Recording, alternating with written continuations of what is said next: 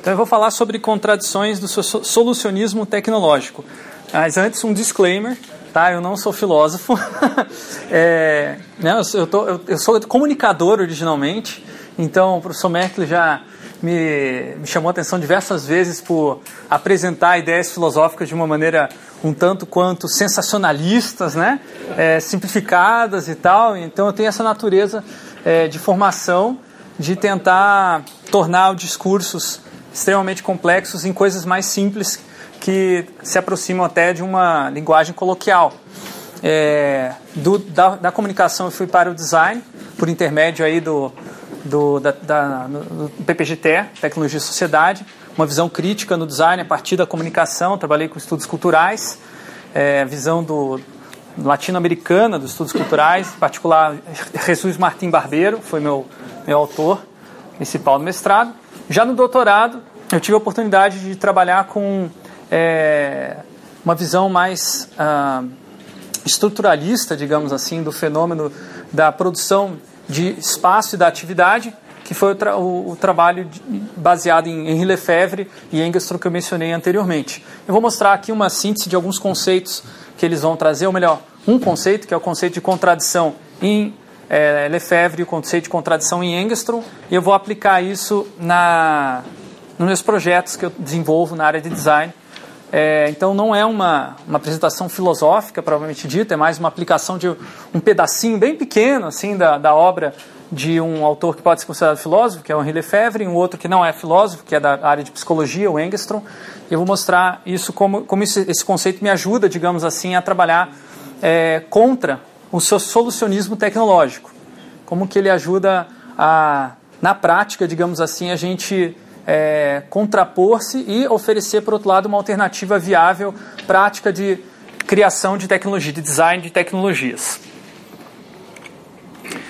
Então, como é que o Irion Engstrom define né, contradição?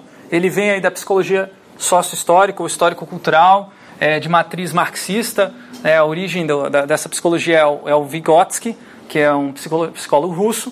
O Engstrom ele é finlandês e ele já faz uma apropriação já muito mais próxima do que seria interessante e produtivo numa uma sociedade capitalista.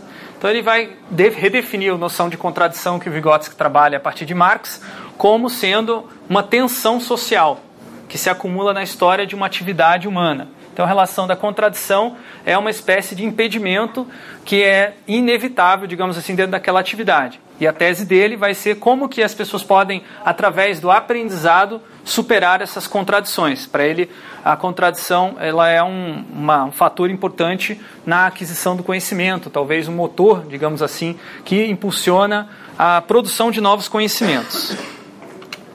O Henri Lefebvre ele já tem uma matriz é, de formação bem mais variada do que o Engstrom, filósofo, sociólogo, é, é, semiólogo também dá para dizer. E ele vai fazer a obra principal dele trabalha com a crítica da, da vida cotidiana e depois mais tarde ele vai fazer, escrever um, um livro que foi muito impactante na área da geografia e no urbanismo, que é a produção do espaço. É, nesse livro ele vai falar que a contradição é uma disputa entre forças opostas. Aqui ele está usando aí a noção de contradição muito hegeliana, né? Do, ele, ele trabalha com Marx, mas ele não dispensa Hegel, tá? E ele complementa com Nietzsche, tá? Então ele me faz essa três, essas misturas desses três primeiros autores aí. Como que ele faz essa mistura eu não vou saber explicar, mas o fato é que é, ele reproduz aqui Hegel, né? E a, a ideia de que a contradição é uma disputa entre forças opostas pelo domínio de um espaço. Aí aqui ele vai trazer o lado marxista dele e vai mostrar que quando está falando de, de contradição, você está falando de luta de classes, está falando de é, é, é, despender energia para você tentar dominar uma, uma determinada meio de produção. E o meio de produção principal aí que ele, que ele vai colocar é a questão do espaço. Quando eu falo de espaço, não está falando só de espaço físico, mas o espaço também conceitual, é o espaço da filosofia, por exemplo, é um espaço onde há luta de classes também. Por isso que a proposta principal, talvez filosófica do, do Henri Lefebvre é a metafilosofia, que é você filosofar sobre a filosofia. Isso que significa agir. Para ele, é, meta da filosofia, como Marx já dizia, é, não é somente descrever o mundo, porém transformá-lo. Então ele critica a filosofia do século XX por não ter se preocupado com essa, essa questão e ter mantido, digamos assim, as mesmas estruturas de dominação da, da filosofia de séculos passados. É, no entanto, ele próprio, na sua vida pessoal, além de escrever tratados filosóficos, é, ele também participou ativamente de projetos é, urbanísticos, é, principalmente no, nas, em algumas cidades na Iugoslávia, além de ter influenciado muitos é, planejadores urbanos e arquitetos na França e na Europa como um todo. Na minha tese de doutorado, que é uma, uma tentativa muito mais humilde do que os, os dois colegas ali anteriores, é, eu vou definir o design como uma relação entre espaço e atividade. Então, espaço é, é Lefebvre, atividade é Engstrom, é, que emerge para manter ou para superar contradições. Então, eu vejo aqui a ideia de design como uma coisa emergente, não como um projeto que você faz mentalmente na sua cabeça de um designer para depois você implementar concretamente numa realidade, ou melhor, outra pessoa implementar, né, que é a ideia de design já que surge é, através da, depois né, da divisão é, do trabalho intensa que houve nas disciplinas aí de projeto, coisa que não existia antigamente, quando, por exemplo, na, na arquitetura mais clássica, tradicional, você tinha uma união muito forte entre a implementação, conceptualização, desenvolvimento do projeto, era uma coisa só. E por isso eu tento recuperar, digamos assim, essa visão de design e ver, por outro lado, como um fenômeno social que emerge, digamos assim, desse desenvolvimento, é, por vezes, ah, desconectado, é, desincronizado entre espaço e atividade humana. Essa produção das organizações da atividade, como é que a gente faz as coisas, a produção da, do espaço, de como é que a gente determina o que, que a gente pode, o que, que a gente não pode fazer. Eu vejo o design como sendo uma relação é, que tenta manter ou eventualmente tenta superar contradições. Se consegue manter, se consegue superar, isso é uma outra discussão que eu não vou entrar aqui agora, mas eu sempre considero que design não é uma coisa determinista, não é determinar, prever e projetar o que deve ser, mas sim o que realmente acontece. Então, design não é o, o projeto que tem na minha cabeça, é o projeto que realmente emergiu, o que ficou digamos assim, relacionando a atividade das pessoas, que pode incluir aí a palavra uso, né, que, o Gilmar já usou mais cedo, é, e o espaço, que pode incluir também é, o projeto mais é, técnico, digamos assim. Tá? Pode-se dizer que também é um espaço. Então, design é uma relação emergente. É, a principal ponto da minha fala, então, é uma ideologia que eu estou chamando de solucionismo tecnológico, para colocar num um termo bem é, coloquial, que significa o seguinte: é, essa ideologia tenta fazer as pessoas acreditarem que é possível solucionar qualquer problema, seja ele social, seja ele é, técnico, seja ele religioso, seja ele afetivo, qualquer problema, qualquer um. Só, só precisa de uma boa dose de tecnologia. Tá? Então, qualquer situação problemática, qualquer coisa que nem é problemática, pode se tornar um problema e a gente vai resolver isso aí. Tá? Então, a tecnologia ela se torna uma solução generalizada para qualquer problema, só que essa solução generalizada ela pode ser tornada um produto, um commodity, um, uma, uma função que você pode utilizar no seu produto cotidiano, através da tecnologia.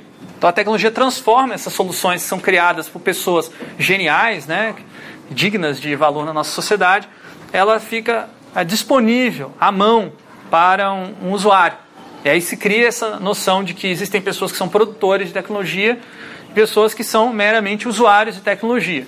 E aí toda uma gama de marketing, é, propaganda, branding, é, se fundamenta nessa cisão, nessa distinção que as pessoas que usam, elas precisam consumir avidamente essa tecnologia, elas dependem dos produtores, né?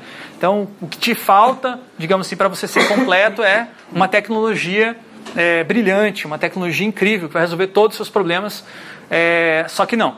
Então, você vai resolver alguns problemas. Só que daqui a pouco você vai ter que se atualizar de novo e comprar de novo a nova versão dessa tecnologia. Né? E daqui a pouco você vai ter que trocar de novo. Enfim, a obsolescência programada é, digamos assim, uma das consequências é, do solucionismo tecnológico. Vamos ver um exemplo?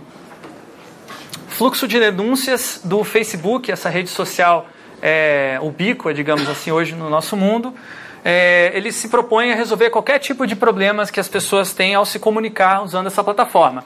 Tá? Então você tem um botãozinho, não sei se já prestaram atenção, no seu feed de notícias, onde aparecem as suas atualizações, você tem a opção de reportar, né, é, denunciar aquela postagem. E aí você vai poder dizer, você vai passar por esse fluxo aqui de opções, né, para você dizer qual que foi o problema. Ah, o problema é que foi propaganda. Então, se foi propaganda, vai ter um curso de ação na moderação do Facebook. Eles vão, de repente, verificar se aquele mesmo usuário postou outras propagandas e talvez desativar o perfil daquela pessoa. É, mas pode ser que o problema seja é, é, discriminação social. De repente você quer denunciar alguém que está fazendo uma postagem que está discriminando um grupo social que você acha injusto fazer dessa maneira. Então você vai lá e denuncia. Como é que o Facebook reage a isso? Não está claro. Não deixa claro aqui como que ele reage contra isso. Né? Eles dizem que ah, vamos, vai ter uma equipe de moderadores do Facebook que vai lá olhar e vai ler e vai fazer um julgamento. Como assim? Com que critérios eles vão fazer esse julgamento? Com base em quê?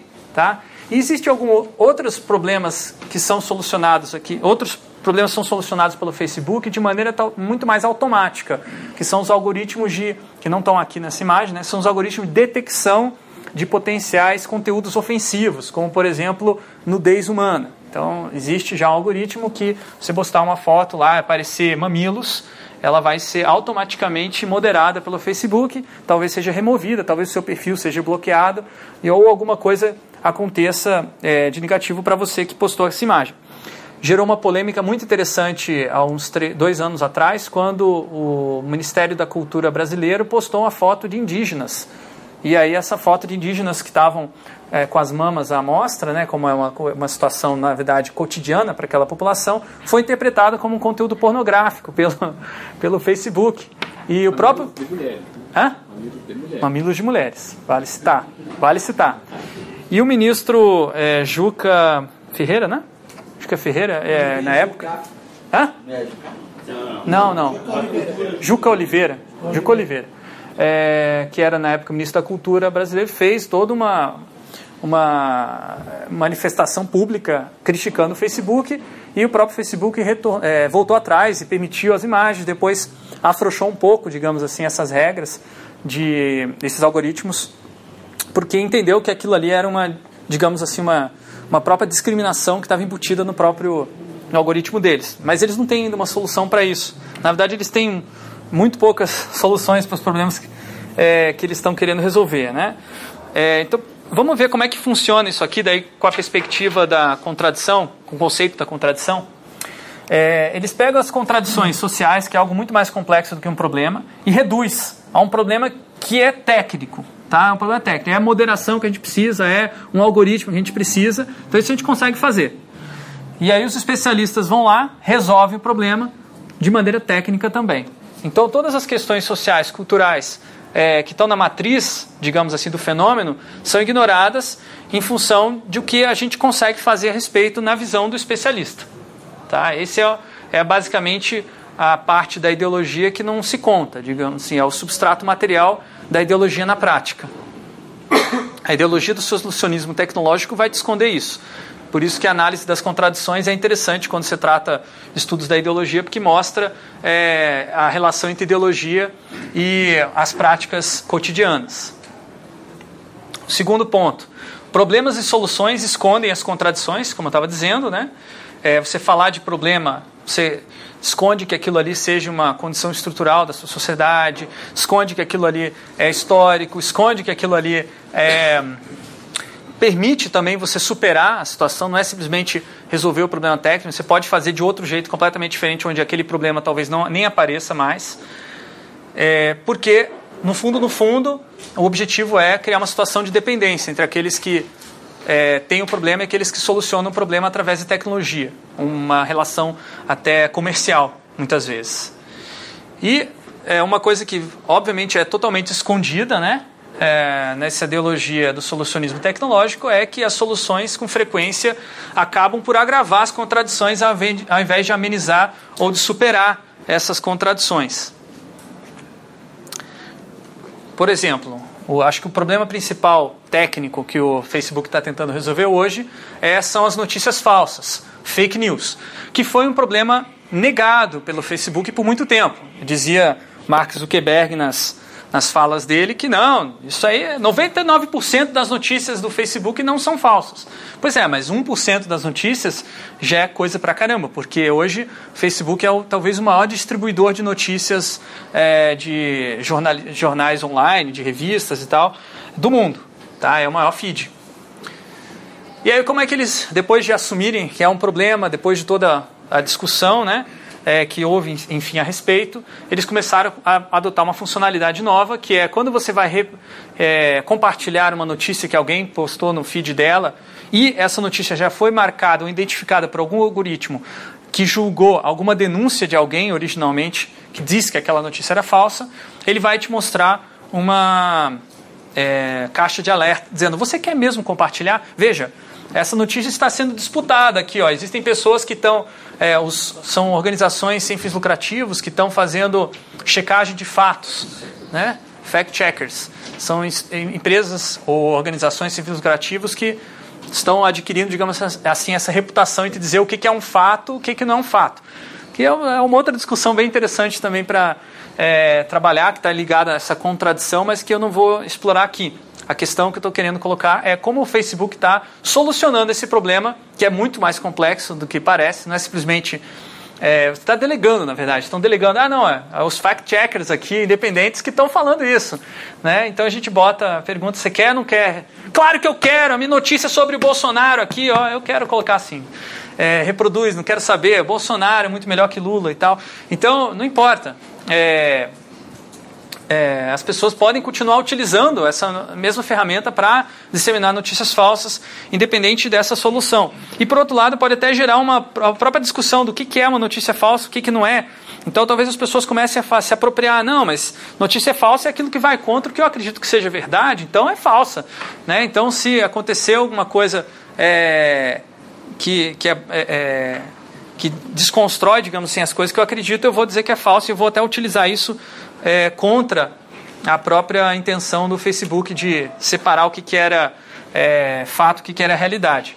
Isso, na verdade, é um fenômeno que é muito comum dentro já da rede do Facebook. Independente de ter aquela ferramenta, já existem as pessoas, já estão disputando se é fa notícia falsa ou não é nos comentários. As pessoas dizem já há muitos anos, ah, isso aí é notícia falsa, não coloque isso aí não. Mas às vezes é uma notícia que tem uma base factual real, mas a pessoa está disputando. Não, é notícia falsa. Não, o Bolsonaro não é, não é, não faz apologia ao crime, o Bolsonaro não faz apologia ao uso de armas, não, não, que isso. Então, é, isso aqui é, é estudado por alguns pesquisadores como o efeito bolha, um filtro né, de realidade que você entra dentro da rede social e só começa a receber pelo seu comportamento, você vai começa a filtrar o tipo de notícia que você recebe para receber apenas notícias que é, vão ser coerentes, consistentes com aquilo que você já está consumindo. Ou seja, só aquilo que você gosta. O que você disser gostei, curti no Facebook, você vai receber mais e mais do mesmo. Então, com o tempo, você vai criando um, um, filtro. E você só recebe notícias daquelas pessoas que concordam com você na maioria das, das, da, dos pontos. E aquelas pessoas que são diferentes de você, né, que são cores diferentes, são diversas de você, você começa a não ter mais contato para essas redes sociais graças aos algoritmos e filtros de personalização. O fake news, na verdade, ele, é, ele começa a se espalhar dentro desse tipo de, é, de estrutura de organização social, é, até como uma, uma coisa inevitável. Se as pessoas aqui dentro estão o tempo todo se concordando entre si, quando entra uma, uma notícia falsa, essas pessoas tendem a concordar. Né? Então elas, não, elas tendem a não questionar, porque não existe o, a prática comum de debater a notícia para ver se aquilo ali faz sentido ou não faz sentido. Tá? Então, é uma, é uma, a fake news, na verdade, ele surge de uma contradição, não é um mero problema. É uma contradição social aí que, por acaso, hoje eu estou descrevendo assim, né? É a contradição entre fazer parte de um grupo homogêneo e fazer parte também, ao mesmo tempo, de uma sociedade bastante diversa. Então, as consequências de, dessa ideologia do solucionismo tecnológico. Basicamente, do ponto de vista do solucionismo tecnológico ou dos difusores dessa, dessa ideologia é muito interessante, porque você vai legitimar o domínio dos usuários por uma classe de especialistas que precisam ter acesso a todos os recursos, incentivos fiscais, propaganda. É, é, os holofotes têm que estar virados para esses especialistas que são os grandes aí é, luminares da, de uma nova sociedade, uma sociedade melhor, onde todos os problemas podem ser resolvidos com a boa dose de tecnologia. Por outro lado, né, daí a consequência é, que tenha muito a ver com a nossa situação aqui no Brasil é que reproduz uma relação colonial entre os países produtores de tecnologia e os países que são meramente usuários dessas tecnologias. Nós não temos hoje aqui no Brasil um projeto de uma rede social né, que tenha obtido um número de usuários tão expressivo quanto o Facebook, mas já existiu, já a gente tentou. Por exemplo, na época do Orkut, né, o Orkut é uma rede que cresceu muito, o Brasil se apropriou do Orkut, teve até uma, uma, uma mobilização popular, digamos assim, para dominar o Orkut e ser o país que mais usava aquela rede social. É, criou-se é, vários competidores na época, Gazag e outros que eu não vou me lembrar o nome, que eram startups brasileiras, que infelizmente não conseguiram ah, obter um, um número. Aliás, na verdade, obteram um número bem expressivo, mas não conseguiram ter a mesma fidelidade do usuário estar sempre interagindo, porque não tinham um diferencial. Uma outra maneira de fazer a interação era muito mais uma, uma cópia do que tinha no Orkut, com algumas funcionalidades um pouquinho levemente diferentes. Porém, hoje em dia, ninguém mais está tentando fazer isso no Brasil. Desde essas tentativas aí de cinco anos atrás, o pessoal bem que é, já começou a aceitar essa relação de que o Vale do Silício é a fonte da inovação e se eu quiser inovar, vou ter que ir para o Vale do Silício e abrir minha startup lá. Que é um pensamento é, é, de colonizado que a gente está tentando é, contrapor aqui na, na, própria PUC-PR. A gente tem aqui uma aceleradora de startups, a Hot Milk, que enfatiza a inovação aqui na nossa no nosso território e tal, mas eu não vou entrar também em detalhes nessa desse plano, digamos assim, alternativo ao solucionismo tecnológico. Estou me limitando aqui a fazer a crítica. É, e por último, e talvez o mais perigoso de todos os das consequências disso aqui é que a, solucionismo tecnológico abre caminho para uma tecnocracia global, que muita gente descreveu isso como sendo um, uma sociedade sem Estado, né? As empresas, as multinacionais vão dominar o cenário, vão estar mais poderosos que o Estado, mas eu já vejo como uma conflação entre Estado e empresas multinacionais. Na verdade, o Estado se tornando talvez uma empresa multinacional e vice-versa. Tá? E isso está cada vez mais próximo de acontecer com a potencial candidatura do Mark Zuckerberg a presidente dos Estados Unidos. Não sei se vocês estão acompanhando isso, mas ele já está se posicionando politicamente desde o começo deste ano, em função aí da, das é, restrições que o Trump tem feito ao negócio dele, é, ele está se colocando como anti-Trump dentro da. Só que o mais curioso é uma contradição que ele está negando o tempo todo, mas que agora ele foi obrigado a assumir perante o Congresso é, Nacional Americano, é que ele ajudou a eleger o Trump com os algoritmos de filtro dele. É, foram mais de alguns milhões de são 20 milhões de americanos que viram propagandas é, criadas por agentes russos que faziam algum tipo de. É, tinha algum efeito positivo em relação à campanha do Trump. Notícias falsas veiculadas por russos, ainda não está muito claro qual o interesse dos russos em interferir com a, com a eleição é, norte-americana, estadunidense, mas o fato é que o, próprio Mark Zuckerberg teve que assumir que elegeu o Trump indiretamente, ou talvez diretamente, não sabe muito bem. Agora, essa imagem aqui, eu gostaria de chamar a atenção, porque ela é muito curiosa e mostra um cenário onde você tem diversas pessoas aqui testando a última é, tecnologia de realidade virtual que o Facebook desenvolveu, que ele está propondo como o próximo next level, né, o próximo nível de experiência interativa que eles vão oferecer no Facebook. Está todo mundo com cara feia, fechada, quer dizer, com, incompenetrado na experiência lúdica ali que ele está proporcionando e o próprio Zuckerberg está andando livremente, né? Assim, passando como se fosse o, como se estivesse, enfim, é, voando. Parece que ele está voando, até a sombra aqui da, né? Está voando sobre todas essas pessoas aí. Enfim, eu não vou nem entrar na questão da discussão se isso aqui é uma realidade alienante ou não, mas o fato de uma pessoa estar completamente diferente das outras é, e essa pessoa está feliz em relação. Quer dizer, os outros todos estão usando a tecnologia dele e não parece estar muito feliz e ele está feliz por não estar usando. É muito curioso, porque ele, enfim, deixa para lá. Eu acho que esse é outro exemplo aqui é muito mais bizarro, muito mais sinistro e mostra um pouquinho assim do que, que poderia acontecer se ele fosse eleito presidente dessa nação. É, Marcos Zuckerberg está muito preocupado com a destruição, devastação causada pelo furacão em Porto Rico, então ele resolveu fazer uma visita a Porto Rico para conferir como é que está essa devastação e para também é, mostrar publicamente que ele está fazendo uma doação de é, singelos um milhão de dólares para essa população, uma empresa que fatura alguns, alguns não, dezenas de bilhões de dólares todo ano, vai fazer uma singela doação de um milhão para quê? Para fazer propaganda da, da tecnologia nova de realidade virtual.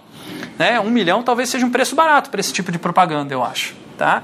O que, que ele fez? Ele, ele fez um tour virtual por Porto Rico destruída, devastada, tá? e mostrando para colega dela, colega dele, né, de trabalho, como é que está a situação lá e tal. Então ele está lá, todo, olha só, nossa, veja lá, caiu a casa do cara, meu Deus, que destruição horrível.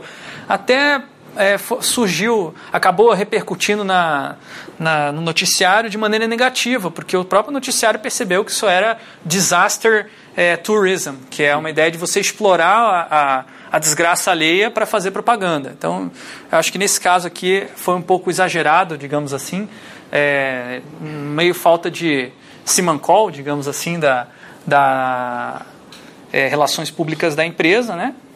que demonstra aí uma visão é, bastante exploratória, digamos assim, dos problemas humanos, que é a, o core, digamos assim, dessa ideologia do solucionismo tecnológico. Bom, como é que isso se reflete no design, tá? que é a minha área de atuação? Vamos ver como é que estamos de tempo. Tá. Design é uma atividade criativa em um espaço de possibilidades, conforme a minha tese, para novas tecnologias. O design solucionista, ele assume que problemas podem ser solucionados de maneira criativa. Ele organiza a atividade através de um processo para permitir que essa criatividade aflore. Só que, por outro lado, a ideia geral é você chegar num número reduzido de possibilidades que possam ser viáveis e implementadas. Então, essa criatividade dentro do design solucionista, ela sempre trabalha dentro de limitações, restrições. Criatividade funciona quando você corta um zero do seu orçamento, disse Jaime Lerner na sua palestra solucionista do TED, Talk, TED Talks, né, que circulou o mundo, que fez, enfim, muita gente conhecer o trabalho do arquiteto curitibano aqui, né? é, exclui ultimamente contradições. Não há contradições no projeto urbanístico do Lerner, não há contradições no projeto da, do design do Facebook, porque a gente está sempre tentando melhorar. A epítome desse design solucionista é a simplificação dos processos é, é, de transformação da, do produto para que esse produto se transforme num solucionador de problemas para os usuários. Design Sprint, daí não é Facebook, é Google que criou, é uma metodologia, ou melhor, um processo de solução de problemas que está se espalhando bastante pelo mundo. Vários lugares estão utilizando, inclusive na Hot Mill que a gente infelizmente acaba utilizando aí por uma falta de projetos alternativos práticos para fazer coisas similares. É, o Design Sprint, como exemplo, é, foi aplicado na Share the Mill, que é um aplicativo para você é, é dar uma doação para pessoas que estão com fome na África tal. Daí o objetivo era solucionar o problema de que as doações estão diminuindo a cada ano que passa, as pessoas querem doar menos. Então vamos lá é, fazer uma interface, uma tela melhor para essa tecnologia para que haja mais doações. Só que não, não questiona qual a contradição social que gera o fenômeno da fome. Isso fica totalmente fora de escopo no design solucionista. Agora eu vou falar sobre a nossa alternativa que a gente tem desenvolvendo, muito colaboração com o professor Rodrigo Gonzaga, que vai falar daqui a um pouquinho, né? que é o design problematizador. Não estamos usando esse nome, né? Esse é um nome que surgiu agora aqui apenas para contrapor-se ao solucionismo, né? É, basicamente, a gente trabalha que problemas podem ser capciosos, wicked problems, que é uma noção já bastante conhecida dentro da teoria do design, que é o problema que quando você começa a solucionar, ele já vira outro problema e você não consegue nunca encurralar ele e falar conseguir solucionar esse problema. Isso normalmente ocorre porque existem múltiplas perspectivas sobre o que é aquele problema, tá? e, obviamente, múltiplas propostas de solução. É, trabalhamos tanto com o pensamento crítico quanto o criativo, os dois andam de mãos dadas, ou melhor, dando porrada um no outro. É, produz amplos espaços de possibilidades, ou seja, a gente considera muito mais possibilidades do que no solucionista e não ditamos uma única é, solução porque nós queremos reproduzir contradições. Nós estamos conscientes que vamos reproduzir contradições e a gente não vai solucionar, não vai ter um estado final do projeto, que o projeto sempre continua, sempre há possibilidades de desenvolvimento. Vamos ver aí alguns exemplos práticos de projetos que a gente tem desenvolvido. Enfatizo aí que a epistemologia do design é uma epistemologia que enfatiza o conhecimento que vem a partir do desenvolvimento de projetos, tá? Então a gente tem que fazer projeto para ser ser aceito, digamos assim, nessa comunidade e ter algum impacto transformador. O jogo do Facebook é uma, é uma reconstrução do algoritmo do Facebook que a gente faz com nossos estudantes de design digital para que eles é, compreendam como esse algoritmo faz essa é, criação de bolhas entre eles, como ele cria algum consenso em torno de opiniões bastante radicais, como isso é uma tendência criar consenso em, em torno de opiniões radicais, opiniões que são mais ponderadas, que tentam ver muitas perspectivas, o algoritmo naturalmente vai filtrar para fora dessas redes, vai acabar mantendo eles no fringe, ou então até mesmo impedindo que essa mensagem circule dentro dessa rede. Então aqui você tem a formação dos grupos, que são as panelinhas da classe, né? naturalmente emergindo aí dentro de uma visualização física do que é o Facebook. A gente faz isso usando regras mais simples do que o próprio algoritmo, mas parecidas, similares, e alguns materiais físicos que permitem que eles utilizem o corpo inteiro na sua interação com os colegas, de modo a visualizar o impacto que existe dessa interação no corpo mesmo, considerando aí a mente, as opiniões e pensamento como parte do corpo completo, corpo consciente aí no na noção aí do, do Paulo Freire, que é uma das ideias que a gente desenvolve também. É, outra coisa que a gente faz muito é design participativo, é, participação dos usuários no projeto das tecnologias, participação desde o começo até o fim e depois que você, como designer, saiu. Então eu participei junto com o professor Gonzato também da criação da plataforma Corais, que é uma plataforma para projetos colaborativos que tenta competir com Google é, Drive, tenta competir com grandes nomes aí da colaboração online é, usando software livre. A gente criou, a gente customizou, tudo com a participação dos próprios usuários. Hoje eu não tenho mais condição de tempo para desenvolver a plataforma e os próprios usuários estão desenvolvendo. Estou botando o nome usuário aqui apenas para uma facilidade de, explicação. Estão desenvolvendo uma nova versão dessa plataforma é, chamada Rios. E o Corais hoje tem mais de 500 projetos colaborativos, mais de 5 mil pessoas Qual participando. Foi o Drupal. Drupal? É, tem outras coisas, o Etherpad também e tal. Mas a base é Drupal. Uh, outra, outra, é, outra coisa que a gente tem feito também é criar processos de design alternativos que trazem uma problematização para o centro, mas que parecem ser solucionistas. A gente trabalha muito com essa visão camaleão de, de, dialogar com o solucionismo e tentar fazer o solucionismo ser um pouco mais problematizador ao invés de rejeitá-lo. Né? Então, isso aqui é um projeto que a gente fez lá na Secretaria da Presidência da República, quando ainda era a nossa excelentíssima presidente Dilma, presidenta Dilma, e a gente tinha lá muitos problemas técnicos né, para resolver com a questão da falta de popularidade da presidenta. Ela estava querendo criar um laboratório de participação social para melhorar a popularidade dela e a gente estava levantando os problemas que é, ele iria resolver. Então, aqui estão os post-its rosa é o problema e as soluções que poderiam ser dadas para esses problemas da participação no governo dela. Só que a gente forçava nesse método PSP a pensar nos problemas, das soluções dos problemas e nas soluções dos problemas, das soluções dos problemas. E isso poderia às vezes né, virar uma, um encadeamento bastante profundo, né, para perceber que nunca existiu uma solução final, nenhum problema bem definido. Isso aqui visando que percebessem que existiam, na verdade, contradições no governo dela que estavam acumulando, é, que eles não conseguiram capturar tempo de reverter o golpe que estava se avizinhando. E agora, por último, um projeto bem é, característico do design digital, que é o curso é, onde a gente dá aula principal, né? É, isso aqui é um TCC criado pela estudante Juliana Saito. Ela estava estudando, ela tava, nunca estava conseguindo fazer o TCC dela, estava travada, já tinha reprovado a disciplina e tal, porque ela tinha um hábito terrível de procrastinação. Sempre que ela ia fazer o TCC dela, ela começava a acessar o Facebook e fazer outras coisas. Aí a gente teve a ideia brilhante nas orientações de transformar a procrastinação no objeto de pesquisa dela. Faça um TCC sobre procrastinação e o papel dessas tecnologias na procrastinação. E aí ela foi estudar de onde vem a procrastinação na minha vida pessoal e ela percebeu que a procrastinação dela não era um fenômeno individual, ela era um, um fenômeno social, uma prática contemporânea que todos os amigos dela lá no, na escola, no, melhor, no, na casa do estudante onde ela morava, tinham também. Então ela começou a estudar aí, é, principalmente através do trabalho do Bauman, ah, Zygmunt Bauman, né, a procrastinação como um fenômeno do capitalismo tardio, e ela criou um assistente virtual para que as pessoas é, reflitam sobre a procrastinação delas. O assistente vem com a proposta de solucionar o problema, ele fala assim: não, eu vou resolver todos os seus problemas de procrastinação, você não vai mais procrastinar. Só que ele começa, ao longo do, da sua interação, começa a te sugerir: não, você não quer dar uma olhadinha no Facebook agora? Você não quer fazer alguma. Quer dizer, ele, ele acaba criando para si uma, uma própria, a própria é, incentivo, ou talvez uma, às vezes, uma, uma, uma, uma punição. Ele, ele, ele, ele faz, ele está sempre oscilando, digamos assim, para que a pessoa reflita e pense a respeito dos hábitos de procrastinação. O que, que faz essa pessoa procrastinar? Ao invés de simplesmente parar de procrastinar, a pessoa reflete e talvez consiga transformar a sua atividade, seu espaço, de outra maneira.